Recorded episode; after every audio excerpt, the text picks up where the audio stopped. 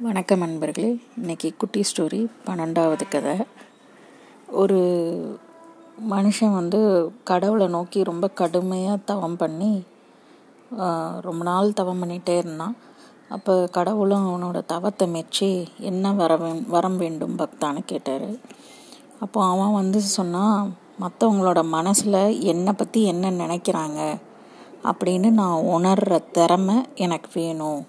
அப்படின்னு கேட்டானான் அப்போ கடவுளும் தந்தேன் வரம் பிடி அப்படின்னு கொடுத்துட்டாரு.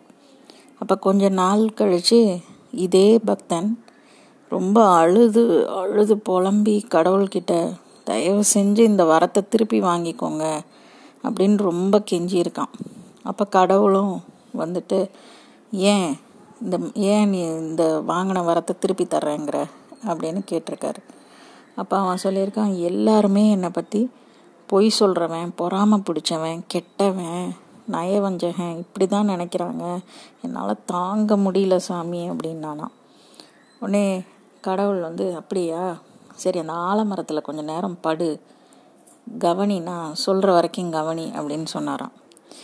சரின்னு சொல்லிட்டு இவனும் ஆலமரத்துக்கு அடியில் படுத்துருந்தானான் அப்போ அந்த பக்கமாக ஒரு குடிகாரன் வந்தானாம். அவன் வந்து யாரா இவன்? நம்மளை விட மொடா குடிகாரனாக இருப்பான் போல். காலையிலேயே தண்ணி அடிச்சுட்டு படுத்திருக்கான் அப்படின்னு சொல்லிக்கிட்டே போனானா அடுத்து ஒரு திருடன் வந்திருக்கான். அவன் இவனை பார்த்துட்டு படுத்திருக்கிறவனை பார்த்துட்டு எவனோ ராத்திரியெல்லாம் கொள்ளையடிச்சிட்டு நல்லா படுத்து தூங்குறான்டா இப்போ காலையில் அப்படின்னு நினச்சிக்கிட்டே போனானா அடுத்து ஒரு நோயாளி வந்திருக்கான். அந்த நோயாளி பார்த்துட்டு இந்த படுத்திருக்கிறவனை பார்த்துட்டு ஓ பாவம் எவனோ ரொம்ப வயிறு வலி போல் சுருண்டு படுத்திருக்கான் பாவம் அப்படின்னு சொல்லிக்கிட்டே போயிருக்கான். அடுத்து ஒரு துறவி வந்தாராம்.